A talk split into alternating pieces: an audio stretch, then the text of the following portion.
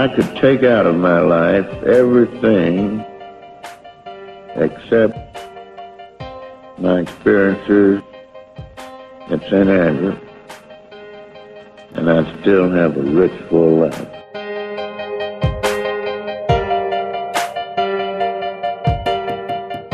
But the last tee shot I hit was more like it. That one in the playoff. Against Vardon and Ray. That's right.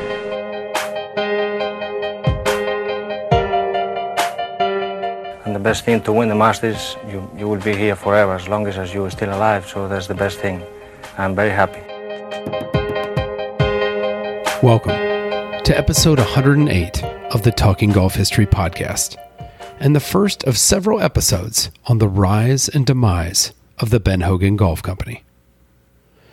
Ben Hogan devised an exit out of competitive golf different than that of his rival, Byron Nelson.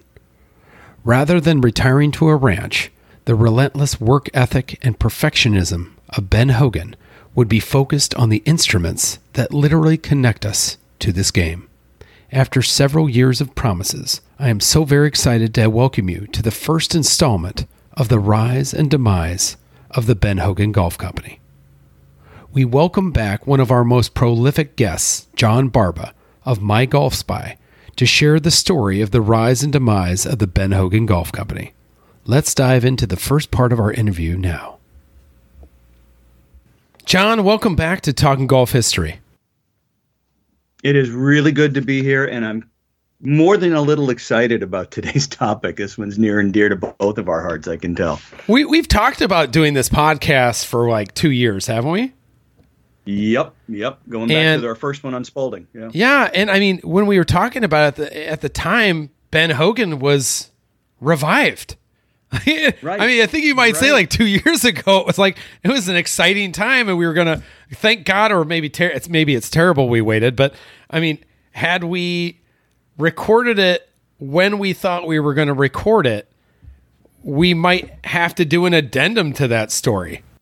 Right. It's a, it's it, it's funny. Um, Scott White told me once that that the Ben Hogan Company has gotten up off the mat more times than Rocky Balboa. Yeah. Um, but even Rocky had to hang him up at, at some point. and and uh, and sadly, that's I think where that's where the Hogan brand is right now for for golf equipment anyway.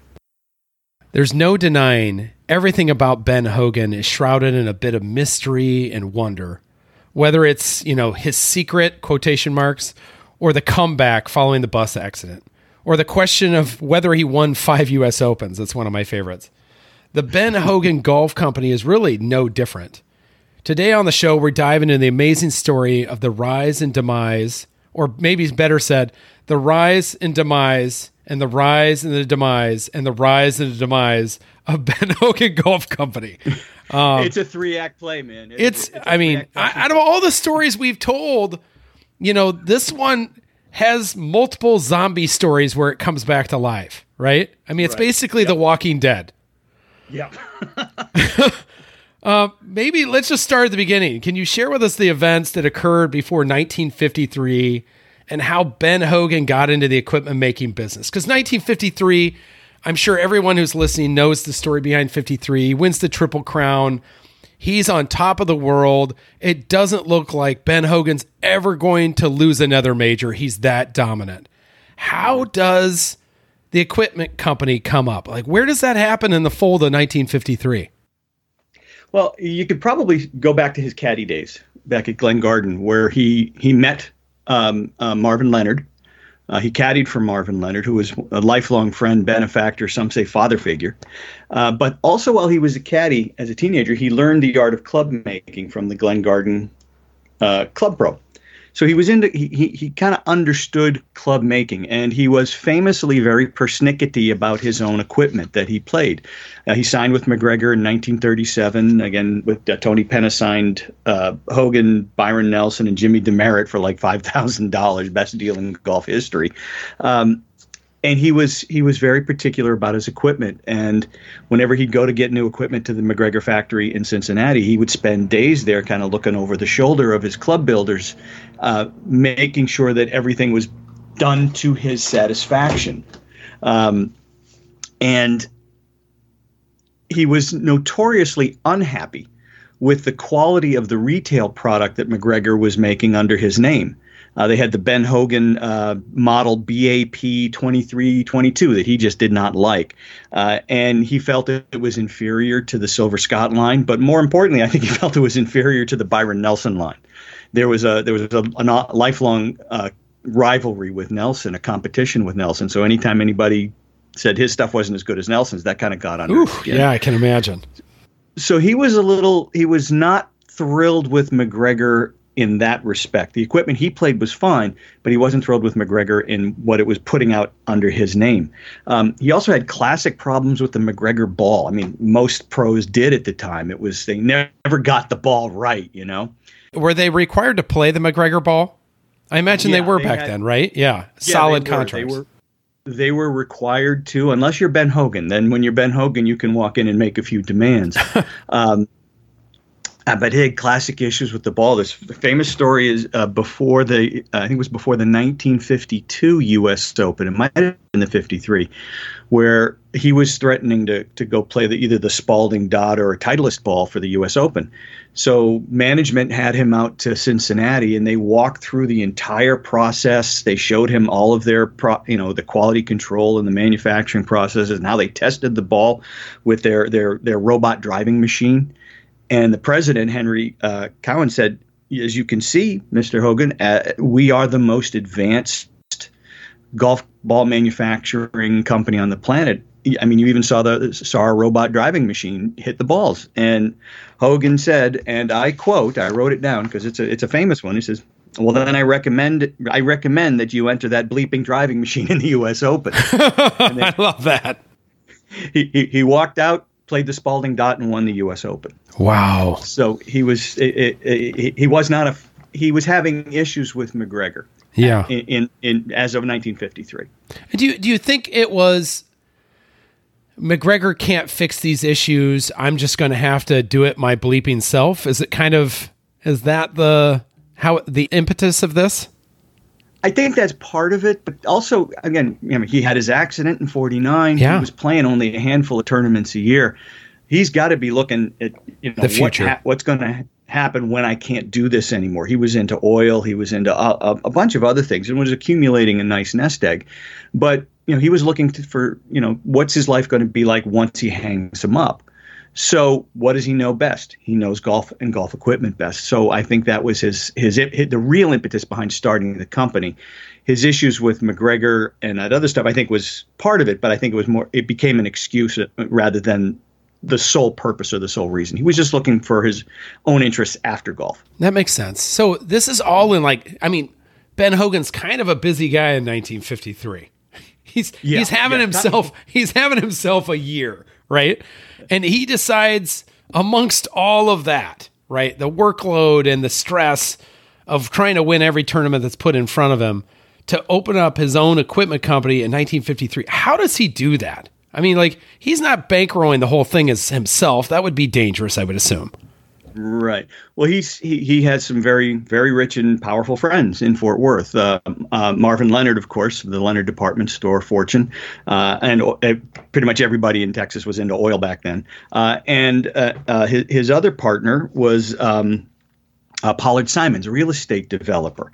Um, they had been for all been friends for a long time, and starting really starting in 1952, he's starting to put this plan together for a golf equipment company, and he's looking for a place to, to house it. They find a an old plumbing shop in uh, in Fort Worth that he buys, and they start to set up shop. So all this is going on in the background as he's winning the Masters, as he's winning the U.S. Open, and as he's winning the British Open and it kind of comes to light literally when he's right off of the boat coming back from the UK after winning at Carnoustie. So he he he first press conference before the ticker tape parade. He's meeting with a bunch of reporters, and a bunch of reporters talk to him. And one guy says, "Hey, so what are you going to do now, Ben? Are you going to go buy a ranch like uh, like ah, Byron Nelson?" Yeah, yeah. so that whole Byron Nelson thing comes back, and he, you know he's literally off of the boat, and he says, "No, no, I'm going to start making golf clubs." That's when he lets it slip. You know, I'm going to start making golf clubs. I think I have a revolutionary way of making golf clubs. We have several experimental models, and we hope to be in production soon. And that's kind of how the world learned that Hogan was going to be in the in the in the golf club manufacturing business. Interestingly, uh, I found an article by uh, uh, Curt Sampson, who was an, a Hogan biographer, and he he he you know, looking through the rear view mirror, he had a little different take on the 1953 season. He said Hogan knew he was going to do this, so three championships, maybe the greatest season anybody's ever had up till you know until Tiger, was all about market share. It was the ultimate branding campaign. That's unbelievable. So, yeah, he was famously meticulous as a golfer, and if the stories are true, that that pursuit of perfection bled into his new equipment company you know, is I, you know, I've heard this. You know, these stories have run rampant. But are there any truth to these stories of how meticulous he was throwing out inventory and you know perhaps the pursuit of perfection over perhaps the pursuit of the mighty dollar? Oh gosh, yeah. Hogan has famously said, you know, that your name is the most important thing you have. Always take care of it. So he was nothing was going to go out that he wasn't 100% satisfied, but he was into every detail. He was he personally purchased the grinding machines and all the different the lathes and things that they were going to be setting up in the, in the factory. Um, in the, the story about about scrapping the first first run of products is absolutely true. Um, they started in 1953 with plans of introducing product in 1954. Well, they're, they're you know the spring of 1954 is coming around and there's still no progress here. Uh, in uh, in April, um, leading up to the Masters, uh, Golf Magazine they had Hogan the Hogan Company printed an ad saying they expected to release their first product by uh, by May 1st. And true Hogan style, it, he said these will truly be jewels.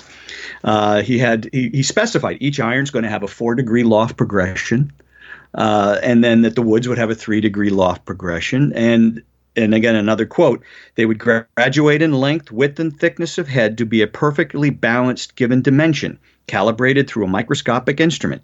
Each club shall have the perfect overall weight and swing weight to produce the ultra in a balanced set.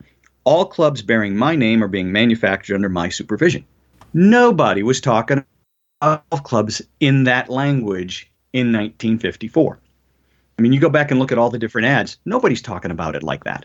Uh, it's a little. It's you know, it was there was sizzle, there was a little bit of steak, but here he's talking about them as pieces of art, of jewelry, and ultra precision, etc. So nobody was talking about equipment like that. So yeah, he's very, very, very particular. And the prototypes show up. So this is this is before the prototype. So he's he's saying I've put in the time, I've helped manufacture these things, they're on their way, and and he hasn't even seen what's going to be produced. Right. Wow. Okay. And they show up. They show up, and he hates them. He, he hates them. Oh, backtrack. Back, backtrack just a second. Yeah. The eve of the Masters, Pollard Simon sends Hogan a letter. He's in Augusta, getting ready to play the Masters under the veil of wishing you well, good luck, good luck. But he includes in this thing, in this letter, there are some things going on in Fort Worth that will require your immediate attention. First thing he states is that um, uh, they had just ordered ten thousand decals for the for the uh, for the heads of the of the drivers of the woods, and Hogan didn't like the decals, and he sent them back. Whoa! Just ten thousand of them. Yeah, he sent them back, and and you know Simon's starting to get a little worried. You know, this is going to slow us down. It's going to cause more delays. Not to mention it's going to cost us money. So there's that backdrop, and then the prototype. Then the heads show up, and Hogan hates them. He says they look terrible, uh, and the hosels, uh, the borings and the hosels were very inconsistent. So physically they couldn't make them. So he does famously grind down, melt down, and scrap $150,000 worth of worth of heads that came to the company. And what is that worth today? 150,000, yeah. About 2 million dollars worth of inventory. Whoo! Wow. Yeah. That's an executive uh, decision if I've if I've ever heard of one. So they're a oh, year yes. they're a year into opening an equipment company that hasn't produced any equipment.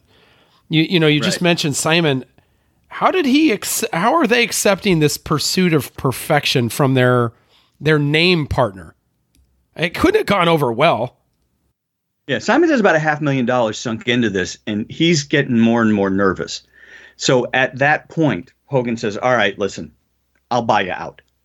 And he mortgages everything he owns to come up with $450,000 to buy out Simons. So now it's just him and Leonard. as partners in this company. So Simons is out. Uh, it's just Leonard and Hogan, and by the middle uh, middle of 54 late 54 the product actually does come out and it, it's it, it is as as Hogan would like it, and it was very well received. The the the, the saber irons and the uh, and the and the precision woods were the first uh, were the first irons that came out.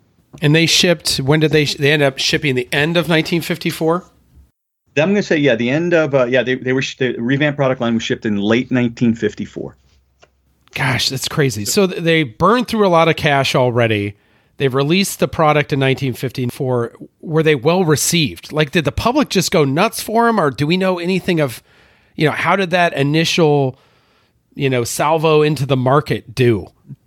Well, he sold specifically through golf pro- professionals. That was his, you know, through the pro shops. He had no retail line whatsoever at that point. His plan was to sell exclusively through through pro shops pro shops in the 50s and through into the into the into the, the 70s 80s and even early 90s were still selling a, a, a huge portion of of golf product. So it, while he didn't have the retail sales to boost his numbers the numbers were pretty strong and there was a, there was a there was there was a reason for success a reason for optimism. Um, not long after the buyout after he bought out simons um, a bunch of hogan's buddies pooled some resources together to invest and take Hogan's name off of the loans. So he so he was not at personal risk, and it was kind of a cool list. It was Marvin Leonard, of course, uh, on that on that list, and then he put together a, a, a, whole bunch of guys. One was Bing Crosby, who again famously was was was the golf bon vivant in Hollywood. yeah, absolutely. Uh, New York Yankee owner Dan Topping uh, was there, and a guy you I know you've heard of, a, a pretty well known and well respected California card dealer by the name of Ed, Eddie Lowery. That's crazy. I mean, when you think about it, just, I mean, you, you take a couple of those names, maybe three, and you pair them together, and that's George Coleman and Eddie Lowery. And you basically have two of the central figures that made the famous match at Cypress Point happen. I mean, right, twist of history, right. like something that hasn't even occurred yet. These two were investors in the Ben Hogan Company dude, the connections we're going to run into the, the through the rest of this story are even more mind blowing than that. This one's this one this one's a the, the match is a footnote to all of this and some of the some of the weird connections that wind up getting made. So so he has friends that know him, friends that trust him. They're mm-hmm. they're friends that are going to let Ben Hogan do things the Ben Hogan way, right? Which is just he's going to be meticulous. It's he's in this pursuit of perfection. How did the company do once Simons exited and his new partners came on board to support him? Mm. Well, again, branding is everything, obviously, in, in any business. So 53 seasons still had Hogan at the forefront. Then in 1955, at the U.S. Open, Hogan thinks he has it won with his own. Now he's playing his own equipment, and he gets tied at the last minute of the final round by Jack Fleck, who's also playing Hogan equipment. So we've got an 18 hole playoff the next day that Fleck famously wins, but the two finalists are playing Ben Hogan equipment. So it's like, okay, the best players are playing Ben Hogan. Yeah, you couldn't ask for that. I mean, ben you've Hogan. got a, you know, Rags from Riches story and Jack Fleck coming out of nowhere and uh, winning it with Ben Hogan equipment that was fitted for him by Ben Hogan himself and hand delivered prior to the U.S. Open. Yeah, it's incredible. Hand delivered by Hogan. Yeah, yeah. and you know, and, there's I I mean I'll misquote it, but there's that famous quote by Ben Hogan after the tournament that uh, essentially says, you know, I didn't win the tournament, but my equipment did. Right. So it was definitely a win for him in that regard. Did did did that victory in in 55 for the equipment? I mean, how did that push the Ben Hogan company from a a profit standpoint, from a visibility standpoint? What did it do for the company? Well, obviously, it pushed it forward. By the end of the decade, um, the Hogan Company sales were, were at about $2 million. Not in the league of, of McGregor. MacGregor was, I think, about a $60 million company at that point. They were, they were, they were the biggest name in golf. But for a company that started from zero in 1954, actually, if you if you if you look at the scrap scrapping 150 thousand dollars worth of inventory, they were less than zero in 1954. To fast forward to 1959, 1960, it's a two million dollar company with a very nice, very healthy 10% profit margin.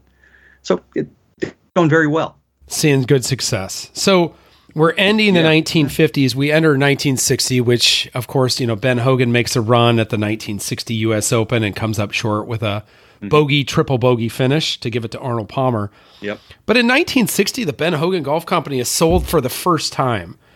Can you share a little bit about the company that bought the Ben Hogan Golf Company? And uh, maybe do we know why it was sold first? we it, I, I really looked into this and and maybe a, a a better investigator could find out some reasons but what i found out was it was it was to folk he sold it for a couple of reasons one was the the the public reason was i want to focus more on club design that was his Sure. passion. He Yeah. wanted So he's not leaving the company. business He's going to stay there. Right. He just doesn't want the financial burden of the company holding him down. Right, and that, and also he wanted to pay back his investors, his benefactors, uh, with a nice return on investment, as well as he wound up, as a result of the sale, he did wind up putting a million dollars into his own pocket for you know for, for his own security. So it was a win-win for for Hogan, for the investors, and for the ultimate purchaser, uh, uh, the American Manufacturing and Foundry Company, known as AMF. Now, AMF, as we know, was known primarily for its bowling equipment. We're back here again. We're back to bowling, right, of course. Was that MacGregor? MacGregor and Brunswick. Yep. Brunswick bought Yep. MacGregor in 1958, and I got to imagine AMF's looking at their brother over here saying, "Oh, we can do that too." Yeah, two years later, uh, let's just buy an equipment company. Oh my gosh, it's crazy. Right. The tie-ins are insane.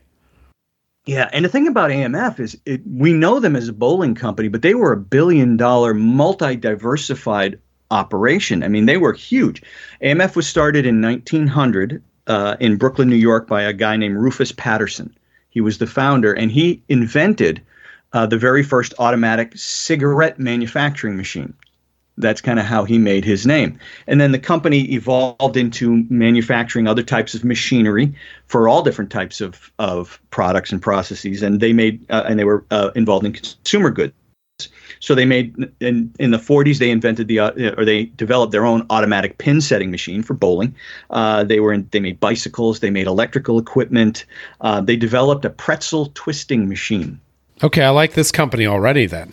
Yeah, yeah. They were Who doesn't like a good but pretzel? That's that's half of it. Yeah, The other crazy. half of the company is huge. They're into they're they were AMF was actually part of what Eisenhower later uh, uh, classified as the uh, military industrial complex. They made nuclear reactors. Get out! sold- What? They Like- they sold the first nuclear reactor to Pakistan and Iran, late 50s, early 60s.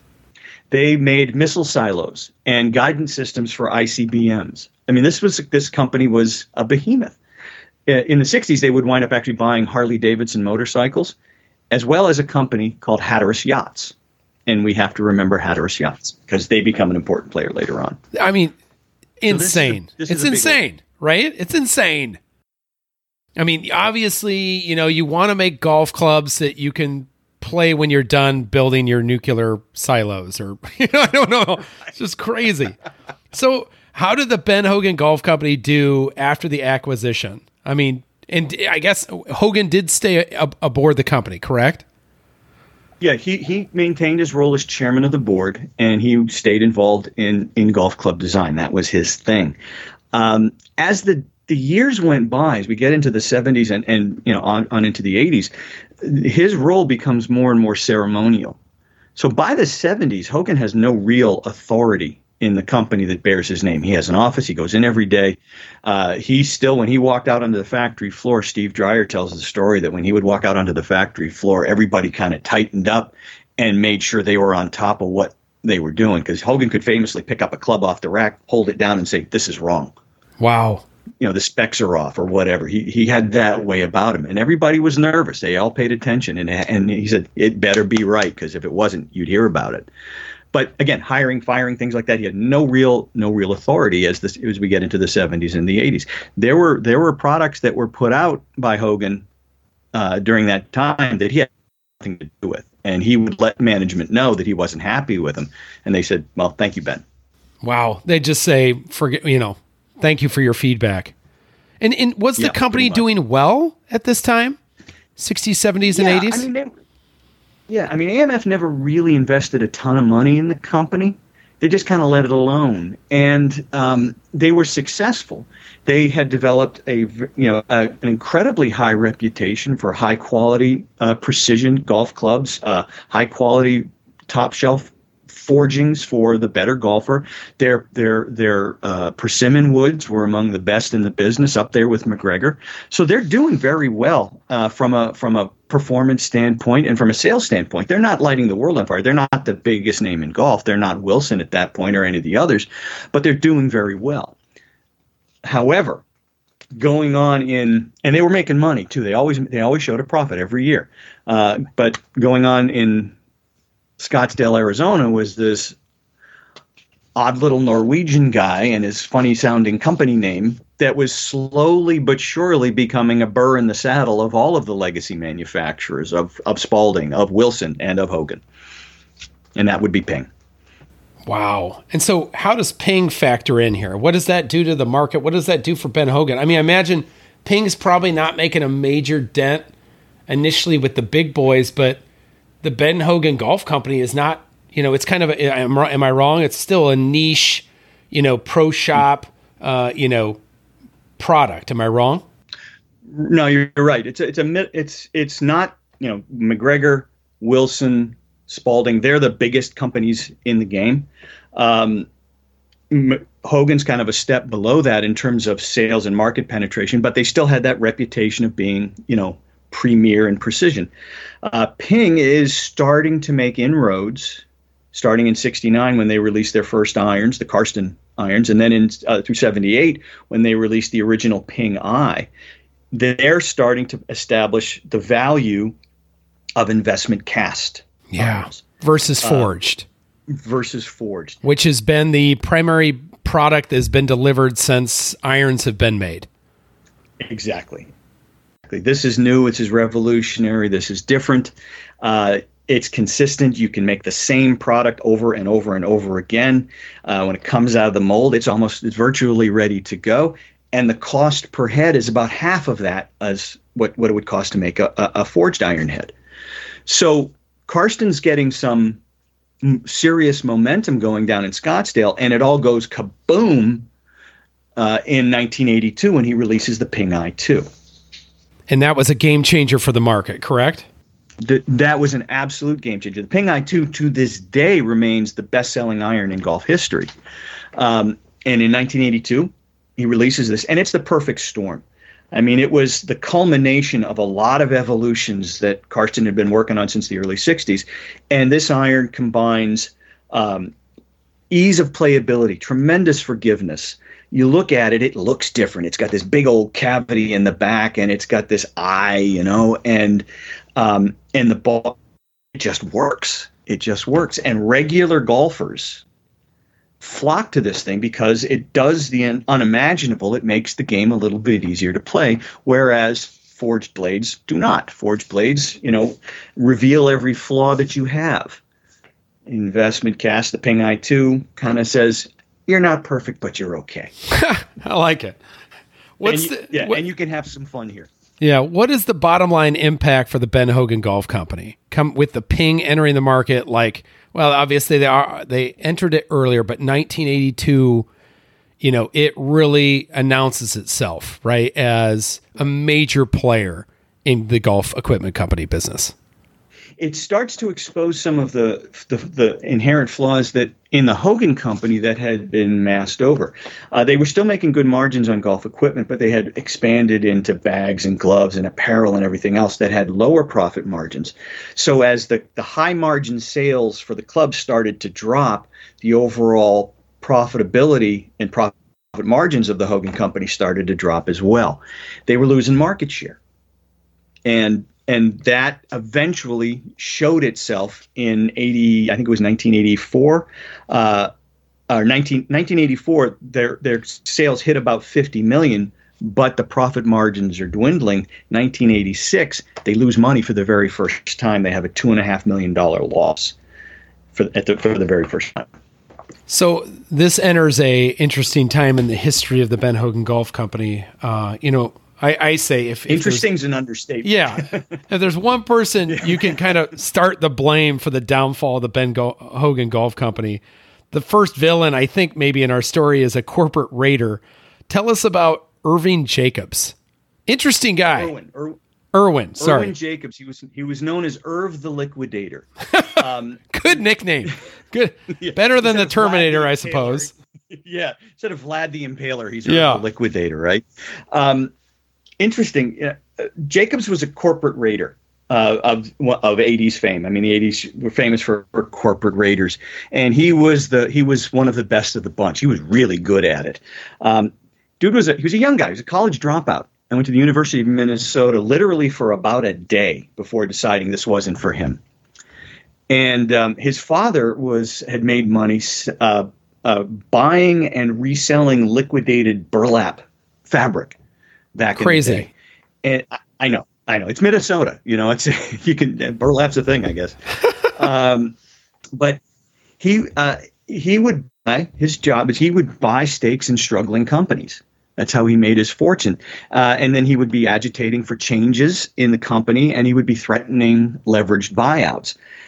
What would happen is when he would threaten a buyout, then you know the the stock prices would start to go up. So he would make a nice profit on the stock he did buy. If he didn't, it wasn't successful in taking over the company, he'd still make a nice profit on the stocks that he did buy, or else he'd wind up buying the company outright, and then he would turn around and sell off the parts at a profit. Uh, famously, his his his um, his first big success was in when he was 33 years old in 1975. He bought the struggling Grain Belt Brewery in Minneapolis. Uh, Grain Belt had been around forever, and the brewery itself was struggling. He bought it for four million dollars, with the plans of turning it around. Now, I'm not sure how how he committed he was to the plan because eight months later, he sold the brand name to a competitor for $8 million. And then he auctioned off all the equipment.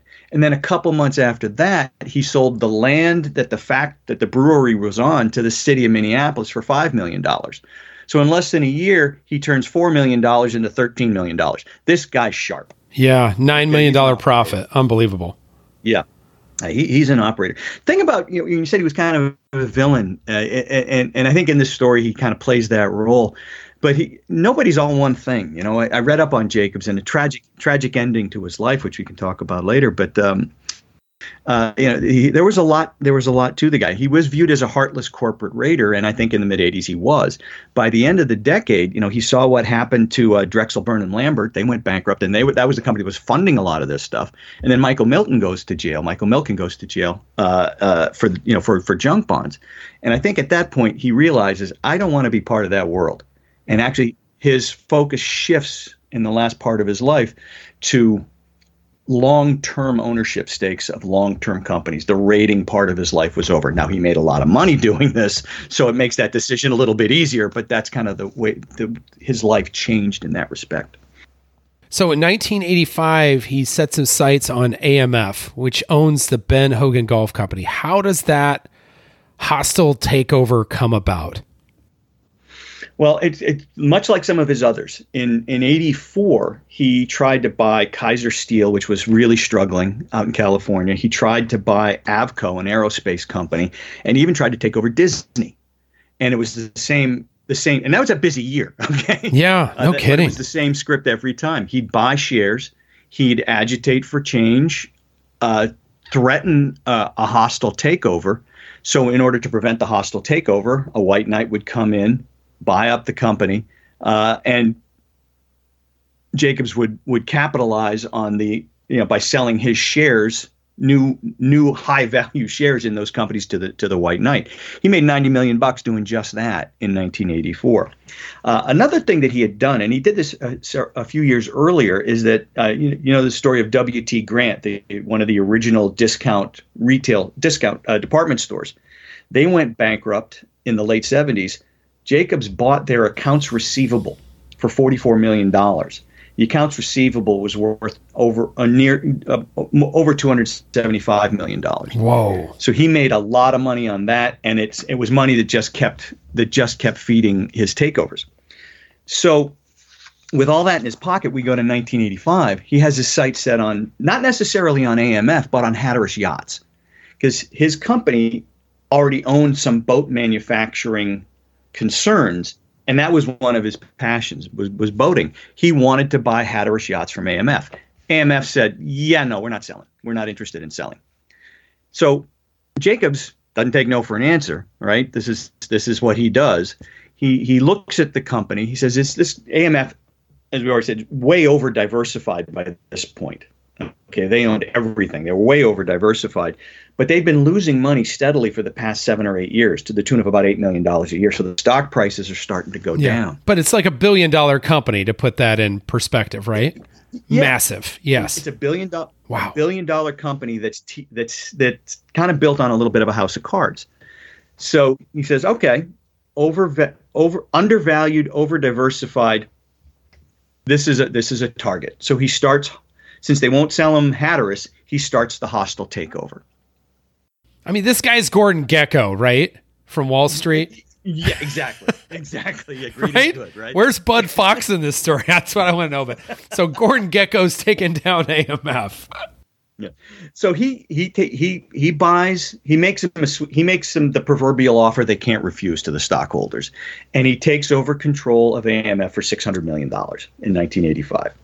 Now the first thing he does is he sells off the um, industrial and energy half of the company. So he sells that off right away, and then he starts starts looking at different aspects of what he has left, the consumer division, and starts to sell off a part of that. He wound up selling uh, the bowling AMF bowling division to a guy in Virginia named Bill Goodwin for two hundred and twenty-five million dollars. Let's remember Mr. Goodwin, shall we, for later on in Yeah. our story. Crazy. Um, again, just the it's a it's a it's a big circle. Everything comes back. Um, he wound up after after selling off all those original parts. He wound up with um, Head Ski and Tennis.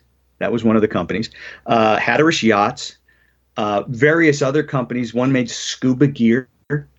Uh, AMF Voit, which made ball, you know, made inflatable rubber balls, you know, basketballs and footballs and things like that. Tyrolia ski bindings, and Ben Hogan. After all of that, uh, Jerry Austry, who had been named president of Hogan at that time, author of a wonderful uh, memoir on his Hogan years, um, said he got all $600 million back and then some. He basically sold off all this stuff and he got Hogan, Tyrolia, the scuba company, Hatteras Yachts, etc., for free. wow. Insane. And actually, probably probably made a little money on the deal while he was while he was at it. So what happens next? So he Oh. owns Ben Hogan. I mean, coming back to Ben Hogan, he owns Ben Hogan Golf Company. Do do we know? I mean, did he have any interest in golf, or is this just one of the many raids that he, you know, conquered? As best we know, it was just it was it, it came along for the ride. He wanted Hatteras Yachts. He got all this other stuff. So You know, it, it wasn't necessarily I wanted the Ben Hogan company. I wanted Hatteras Yachts. All this other stuff kind of came with the deal. yeah, that's amazing. You spent six hundred million dollars to buy the yacht company, but I guess he got what he wanted, and he probably made a ton of money in the process. So AMF has been acquired. We've entered the mid 1980s, which seems suitable with Mr. Gordon Gekko out there, uh, busy breaking up AMC. Walk us through the turbulent mid 1980s for the Ben Hogan Golf Company. How's how the was- 80s go after all this? The, the 80s through the mid 90s probably the craziest decade in of any golf company in history. And we've seen we've already examined what happened with MacGregor, but this this this truly would make a great movie. All right, it really would. Um, the market's getting away from Hogan at this point. The Ping I2 is just is just taken off. H- Hogan's market share is going down, down, down. Now they had they had they had game improvement irons. They called them players assist irons because they weren't going to go to the game improvement Right, moniker. right. It just wasn't going to work. They had the Hogan Radial and the Magnum, both really good irons, but they didn't look like the Ping. Okay, that didn't have the cavity back. They didn't Yeah. have what Ping had. Everybody wanted that. Um, so they didn't have what made it distinctive. 85, they lose money for the first time, the two and a half million dollars. That was in 86, they lost money for the first time. Um, Christmas party of 1986. This, this would make again every every couple of years, right around Christmas time, things go nuts at Hogan. Yeah, Christmas that's true, isn't it? Yeah, it's crazy. Yeah, yeah, Merry Christmas. You're fired. yeah. Merry Christmas. about a week about a week before the Christmas party, Jerry Austry says that uh, he met with uh, uh, uh, leaders of Minstar. Minstar was the name of, of Jacob's company. Uh, leaders of Minstar, and they started asking a whole bunch of questions, and they wanted they wanted Austry's opinion on how the president of Hogan Company was doing. And Austry's a smart guy. He kind of smelled the rat here. He said, "Hey, I'm not going to knife my boss in the back. You know, I'd love to be president of this company someday, but I'm not going to knife my boss in the back. You know, to get there, you make a decision on how he's doing. I'm just going to keep my mouth shut. A couple weeks later, at the Christmas party, the president is fired, and they give the job to Jerry Austry, and Austry now t- Austry now takes over as president of the company. 1987, Austry hits the ground running. Um, he looks at the market. Forged iron sales are down by about 30% industry wide. Wood wood sales are down by about 40%. Metal woods and game improvement are taking over. Those sales are booming. Ping's doing well. TaylorMade's catching on. Cobra's coming along. All these new companies are giving the legacy companies fits. So Wilson's having the same set of problems. MacGregor's having the same problems. Spalding's having the same problems.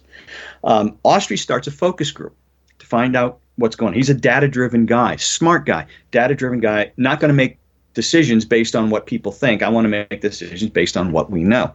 So he wants to find out what's going on. Uh, and what he found was golfers equated Hogan with high quality forgings for better players. They had a very, very high opinion of the Hogan brand. Okay, they thought it was a terrific product, super high quality for the very best golfers. I want ping. yeah. I want the ping i2. I want something easy. I want play, you know, game improvement. I want cavity back. They understood Hogan was the best, but they understood that this was the best for their games. So Austry took that to heart. We've got to come up with something that will compete directly with the ping i2. And that was that was that was his direction after that. So it's the battle between ping, but really perimeter weighted clubs that are offering forgiveness. You know, yep. where did where does Ben Hogan factor in in this war of golf clubs? Right? You know, where where was he in this? Was he's still involved, right?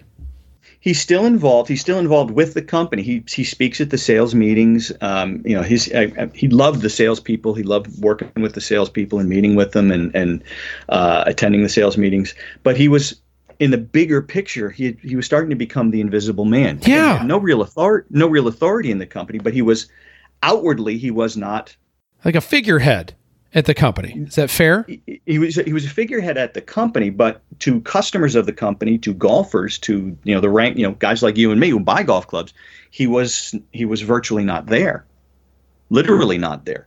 Um, so how'd they turn that around? Well, well Austry found this this out specifically uh, by visiting pro shops, their clients, and they would go in and they'd start talking about you know uh, how great the Hogan staff was doing. And Hogan had a tremendous uh, PGA Tour staff with uh, Lanny Wadkins, Mark O'Meara, and many many others. Uh, one of the largest in the game at that point. But the pros didn't want didn't really care about that. They wanted to know what was up with Ben Hogan. Is he physically okay? Is his health good? Why haven't we heard from him? Why don't we see him? Um, you know what's going on. Um, Hogan still had some influence with the R and D department at at his company if if they wanted anything, he you know Hogan had to be on board with it. But um, as far as outwardly, uh, there really wasn't any. He he was he was the invisible man. Austry recognized this, and he recognized that Hogan was still Hogan, and people and people cared. So he has a meeting with Hogan in early 1987, and says, and and we need to place an asterisk on this meeting too, because this one comes back to us as well. Uh, but he he tells Hogan, hey, we're getting beat up by ping. We're getting beat up by cavity back irons. We're getting beat up by metal woods. I need your help to rebuild the reputation of this company.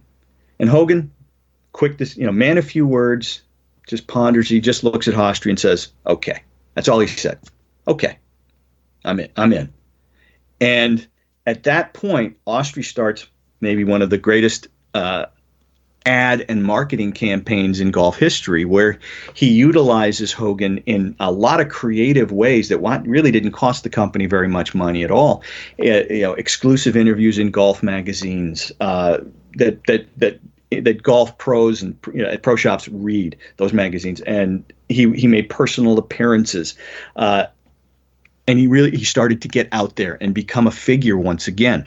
Um, they this was the year they they filmed those famous uh, yellow sweater ads. Yeah. Where they went out to Riviera in Los Angeles and just filmed Hogan that Hogan swing. Hogan is an older man, but still had that swing, and they were just beautifully filmed and very very effective, to the point where in one year. Austry takes that two and a half million dollar loss and turns it around into a two and a half million dollar profit for 1987.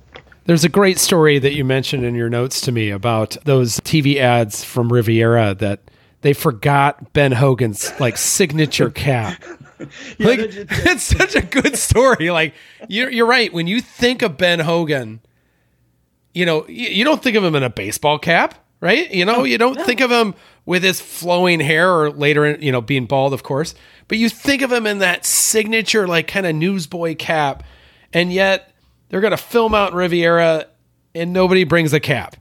So what? Right. Tell us a little bit about that story because it's just a funny side note to that. Because you know, if you look back at famous golf ads, you're not wrong. It's Ben Hogan in the yellow sweater with that hat, just professional.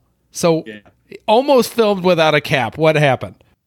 Well, I, again, Jerry tells this story beautifully in his in his in his autobiography. Um, it, the, getting Hogan to do this was, you know, not easy. They had it took a lot of convincing and cajoling and a lot of logistics to make it happen because Hogan hadn't traveled. He hadn't. They can. They, Jerry couldn't remember the last time Hogan had been on an airplane before going out to L.A. to film these ads. Uh, so there was a lot involved in getting him and Valerie to go on this trip, to go out there and actually do this. Um,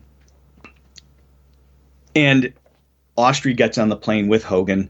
They're in first class seats, and they they're on the plane. They're flying to, to L.A. They're drinking vodka tonics on the flight and having a grand old time. Austry says it was a, it was a wonderful trip. He, he truly loved it. He said Hogan enjoyed it, but through all of the planning stages, nobody thought about the hats. they thought about everything else down to the yellow sweater, but nobody remembered the hats. They get to Los Angeles. They're in the trailer, uh, you know, that they had set up at Riviera for this for this shoot, and they're looking around and go, "Where are the hats? Nobody brought hats." So they place an emergency phone call back to the factory. They box up a whole bunch of hats, and one of the factory guys buys two first class tickets on the next plane to L.A. One for him and one for the hats. So the hats are sitting in a That's awesome. flying out to Los Angeles so they can film those film those. Can you imagine being that guy dropping off the hats to Ben Hogan? I mean, you know, he was such a happy person. Hmm. Not demanding at all. as far as far as Jerry tells it? I don't know as Hogan knew that they actually forgot the hat. oh, there you go. Well played. Well played. Yeah, I don't know if they even for, if that they forgot the hats. They were just delay, delay, delay. Wait till the hats get here. But I, I wouldn't want to be the guy who realizes, oh crap, we forgot the hats. So this Hogan marketing campaign, how successful was it? I mean, was it the key to this turnaround, you think? I mean, was getting, you know, the man behind the brand out there and in front of people? it was a very, very important first step to get that company back on people's radar. Because again, it was all ping all the time, right? And you know, we had Lynx at that time as well. Was still was was in, in, into investment casting. So the other companies are starting to look at investment casting. Hogan's still forging, forging, forging. They had come out with some investment cast irons. Uh, it's something that they had done, but they outsourced it all. Um, but they were still that that the the the the idea of that company was it was precision forgings for the better golfer.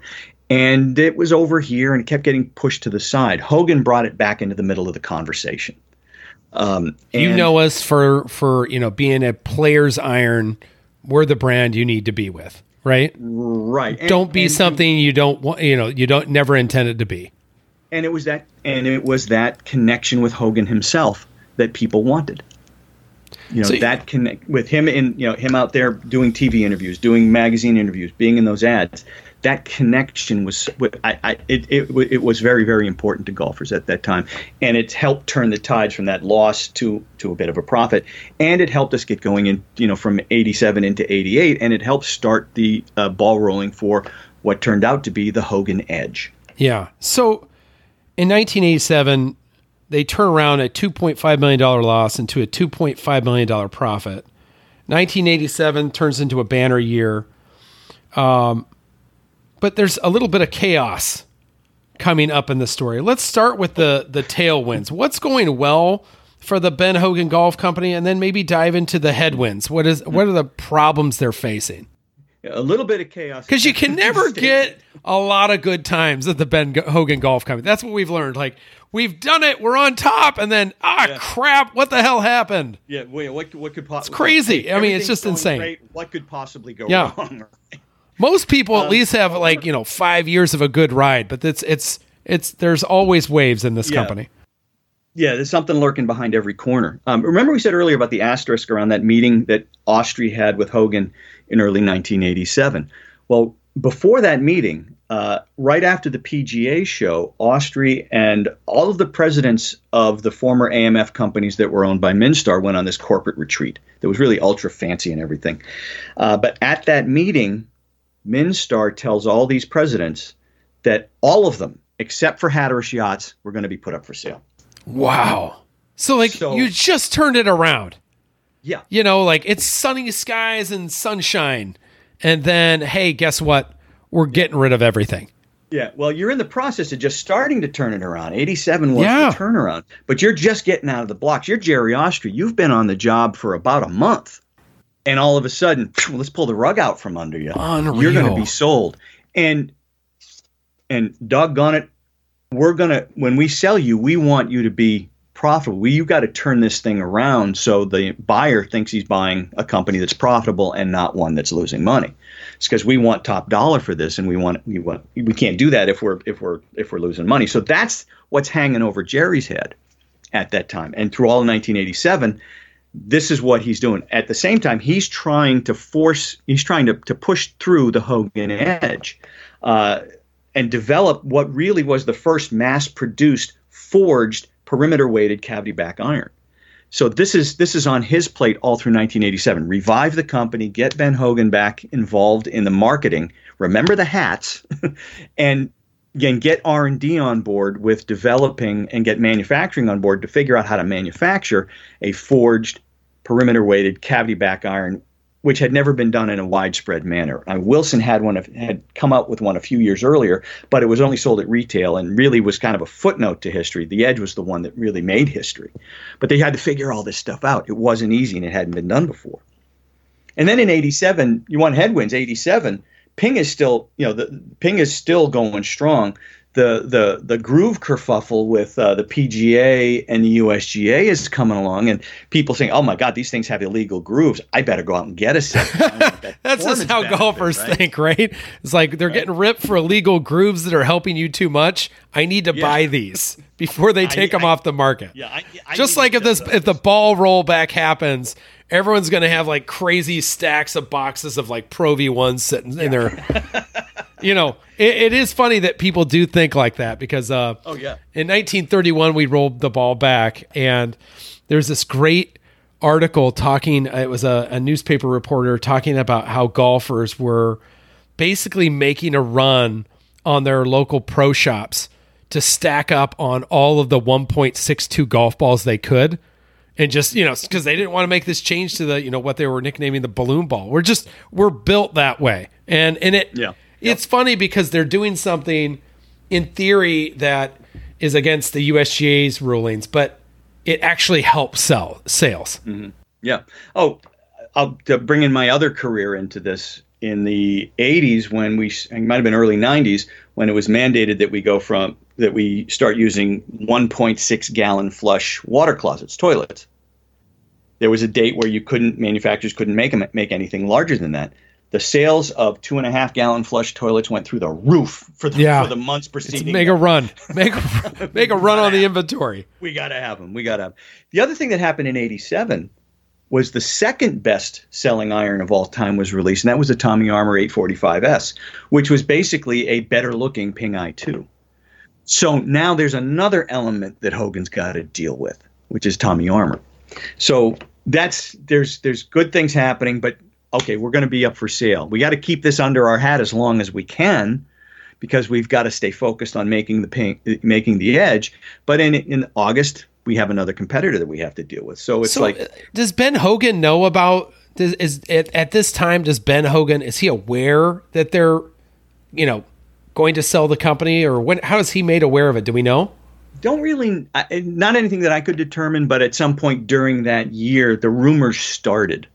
Uh, in '87, the rumor started that that Hogan was up for sale. So so Ben Hogan had to have learned about it.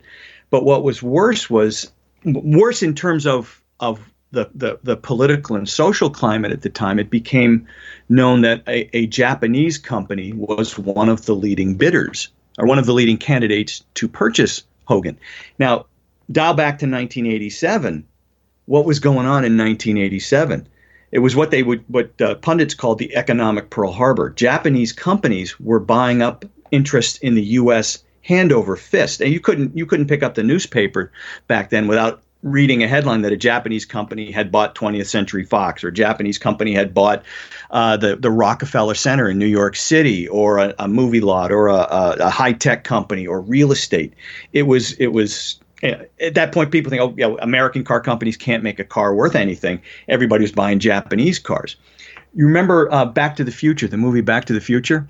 Uh, when Marty goes back in time and uh, the doc's the 1955 doc is looking at this thing. So no wonder this thing crapped out. It says made in Japan. Yeah, that's And- right. and- yeah, yeah. and yeah, has say, Doc, all the best stuff's made in Japan now. yeah. And that's 1980s. Yeah. Yeah. right around this time. All right, so that so so so that's what's going on, and against that backdrop, the Hogan Company's trying to make the edge. They knew they had a winner. They knew the design was sound, but they were having manufacturing problems. R and manufacturing were having. It was hard to do. It had never been done before. The biggest problem was tooling for the for the the cavity back. Yeah, when you've only done forged forever, Yeah. you know, it's it's a whole new animal. Yeah, yeah. It's it, it. So that was that was a that was a real struggle to get that right, and they eventually did. They got it right, and they were planning. Uh, So everything's great. Right. It can only go well. What got happens? this thing licked. We're looking to launch the Edge in in second quarter 1988. Everything's looking fantastic, but then we have the strike. yeah, So the Um, factory goes on strike. The factory that figured out how to cast this iron right. said, "No, we're not going to make it." well, a little more to it than that. Yeah, go to into it. Hogan had been unionized since the early '60s, and for the most part, they, they there was there was uh, very little labor strife. They had you know some issues here and there, but nothing they never they they couldn't overcome. In early 1988, their their their the, the the contract or the agreement with the Steelworkers Union was coming to an end, and they had to start negotiating to come up with a new one. Remember, the company's out, up for sale at this point too. If we think about how Hogan was doing, they had that 2.5 million dollar loss in '85. 86, Austry turned that into a two and a half million dollar profit. 87, they had a four million dollar profit. Things are going So well. Things are going well. The Yep. steel workers are saying, "Okay, we did our part." You know, now let's, you know, I- We'd you like know, to be compensated for helping you, you know, achieve success. Exactly, which is which is ultimately reasonable. So they went to the bargaining table asking for a 10% pay increase. The Minstar team that was handling the negotiations basically got up and left. They made no counteroffer. They said, "We're, we're we'll get back to you." They come back a few weeks later with their with their offer. It wasn't a counter counter proposal. It was a, yeah, it was it wasn't even a counter proposal. Yeah. This is what we're. This Here's is the demand. The demand. Here's the demand. You're not getting a 10% pay increase. You're not getting a 5% pay increase. You will take a 40% hourly wage decrease, Wow. and it's not negotiable. 40%. Yeah, take it or leave it. Wow. So here they're thinking, you know, we're going to negotiate for a pay increase. It's, for all intents and purposes, seems to be a reasonable request. Obviously, you have potentially a Japanese company looking to hmm. acquire the company, so that's definitely in the the minds of the ownership. And they go to war, right? They take a Yeah. warlord mentality and say hmm. Forty percent. So 40%. And it that clearly does not go well. Right. Uh, Obviously, they had reached a deal with the Japanese buyer at this time, and and they said the deal was, hey, we'll buy this contingent upon you settling this labor issue on our terms, basically your terms. Um, you know, were they trying to break the union? That was the, that was the theory. Uh, Minstar was prepared for this. Okay, they, they they had their ducks in a row, so to speak. So they had replacement workers all ready to go, and they had already written up. uh, They had plans written up to relocate the company to either Southern California or Mexico if they had to. within you know within hours of the strike becoming official, they actually hired a private security firm, an armed private security firm, to to uh, patrol the area with the unlikely name of Knuckles. Oh wow! Yeah, I mean, again, if this Knuckles. is a movie, Yeah. this is a movie. Your No, private you- security you- firm named Knuckles. Yeah, insane. Right. Um, Austry uh, was getting uh, death threats and harassing phone calls. The VP of manufacturing, a guy named Doug uh, uh, Doug Hendershot, was getting death threats to the point where Hendershot actually had to be driven to work each day in a bulletproof van with solid rubber tires. It's crazy. Yeah, and, and in his autobiography, Austry tells a great story about how he was at one of his son's baseball games, and he's watching the game, and there's this guy that no matter where Jerry goes, this guy's following him. And with all the death threats and everything, this guy's a stalker. So he's going, you know, he goes over here to get a hot dog. The guy's following him. He goes over here to the men's room. The guy's following him. Everywhere he goes, this guy's following him. So he's starting to panic. Till he turned. Till, turns out that this guy was a bodyguard that Knuckles assigned. He didn't even know. He didn't know. He didn't even know. He didn't even know. So um, during the strike, as the strike's going on, the, the deal to sell Hogan was finalized, and the, the buyer was a Japanese company called Cosmo World, and they were sold for $53 million. This was all during the strike, but again, part of the deal was this has to be settled, and it has to be settled on Minstar's terms. When you have that incentive as as management, you have the incentive to hang on. You can you can wait it out. The union finally had to break. The union finally you know capitulated because they had to figure you know forty percent of something is better than hundred percent. Oh gosh, it's terrible. Yeah, so so so they finalized the sale to Cosmo World, and we meet Cosmo World's owner, a gentleman named uh, Minoru Isatani. So they accepted the forty percent pay cut. Yeah. They Oh, they- brutal. they- at that point, they just they, they caved. You know, Brutal. you're going on you're going on a month of no pay. It doesn't look like it's going to change. They're not coming to you. Yeah, it's harsh. It's, it's, a, it's, a, it's an old story. So that escalated really quickly, right? They went from the best of times to the worst of times to everything's looking up. Now we're being acquired. You know, how did the acquisition go down? Well, this was Texas, okay? Given the times, given what was going on in the rest of the country with economic Pearl Harbor, it, it, it can only imagine it didn't go well. Um, in, in- uh, Jerry tells about how um, Isatani's first visit to the factory, uh, the Cosmo World people instructed all of management and all the salaried workers uh, when they were to meet Isatani, they were to line up in a row to meet Isatani, and they were not to say a word, but as he walked by, they were to bow. These are Texans. Yeah, yeah. These are Texans. Um, I can't imagine that went. That went probably did not go over well. Right. And that's that. That's the same time. That same visit was when Isatani uh, formally met and had lunch with Ben Hogan at Shady Oaks, and they're ha- and you know they're having lunch and Hogan asks, you know, he asks an interpreter, does Mr. Isatani understand English? And when told that that Isatani did in fact understand English, Hogan looked at him and and the, the quote's very famous. He says, you know, you just bought the family jewels, don't fuck it up. Blunt, as usual. Very very blunt, very straightforward, Mr. Hogan. Now, whether he, you can make a case that he did in fact screw it up, but that's that's that that's the, what will unfold in the future. The strike has been settled, but the workers aren't happy. Right? This is there's still a lot of bitterness, a lot of resentment over the strike, over the 40% pay cut, and then hey, we're Texas, but we're now owned by a Japanese company. Um, there was a lot of stuff going on that, that was shady. There was products, uh, machinery sabotage, deliberate slowdowns. All of this had the net effect of pushing back the launch of the Edge.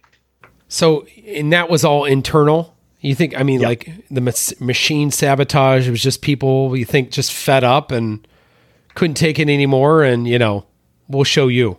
Yeah, that that's kind of the working theory. Gosh, yeah, that's crazy. That- that- that- yeah, unhappy workers. You know, unhappy, resentful workers. Yeah. and, and, and, and that's against the backdrop of just a few months prior okay before minstar put them up for sale before that was you know it's a, minstar had them up for sale but before anything with about the japanese interest came out um, Austry's management threw a big family festival for the employees and, and ben and valerie were there and it, all the all the kids were there, all the families were there. They had all kinds of activities and you know food and everything, and it was such a Jerry describes it as it was such a, a, a wonderful day. Everything felt great. The workers were happy. Uh, they loved working for Hogan. You know, Hogan was there, and it really revitalized him uh, to, to to to be with his to be with his workers and, and at the factory and see his life's work really progressing. And then everything else happens to follow. Oh, just Yeah. gutted, right? Yep. Just gutted. I hope you enjoyed part one of the rise and demise of the Ben Hogan Golf Company. If you enjoyed this episode, please make sure to rate the show and leave a comment. And if you love part one, just wait until we dive into the Japanese acquisition of the Ben Hogan Golf Company, because it's one of the craziest stories in all of golf history. A story nobody saw coming. Until next time, yours in golf history, this is Connor T. Lewis.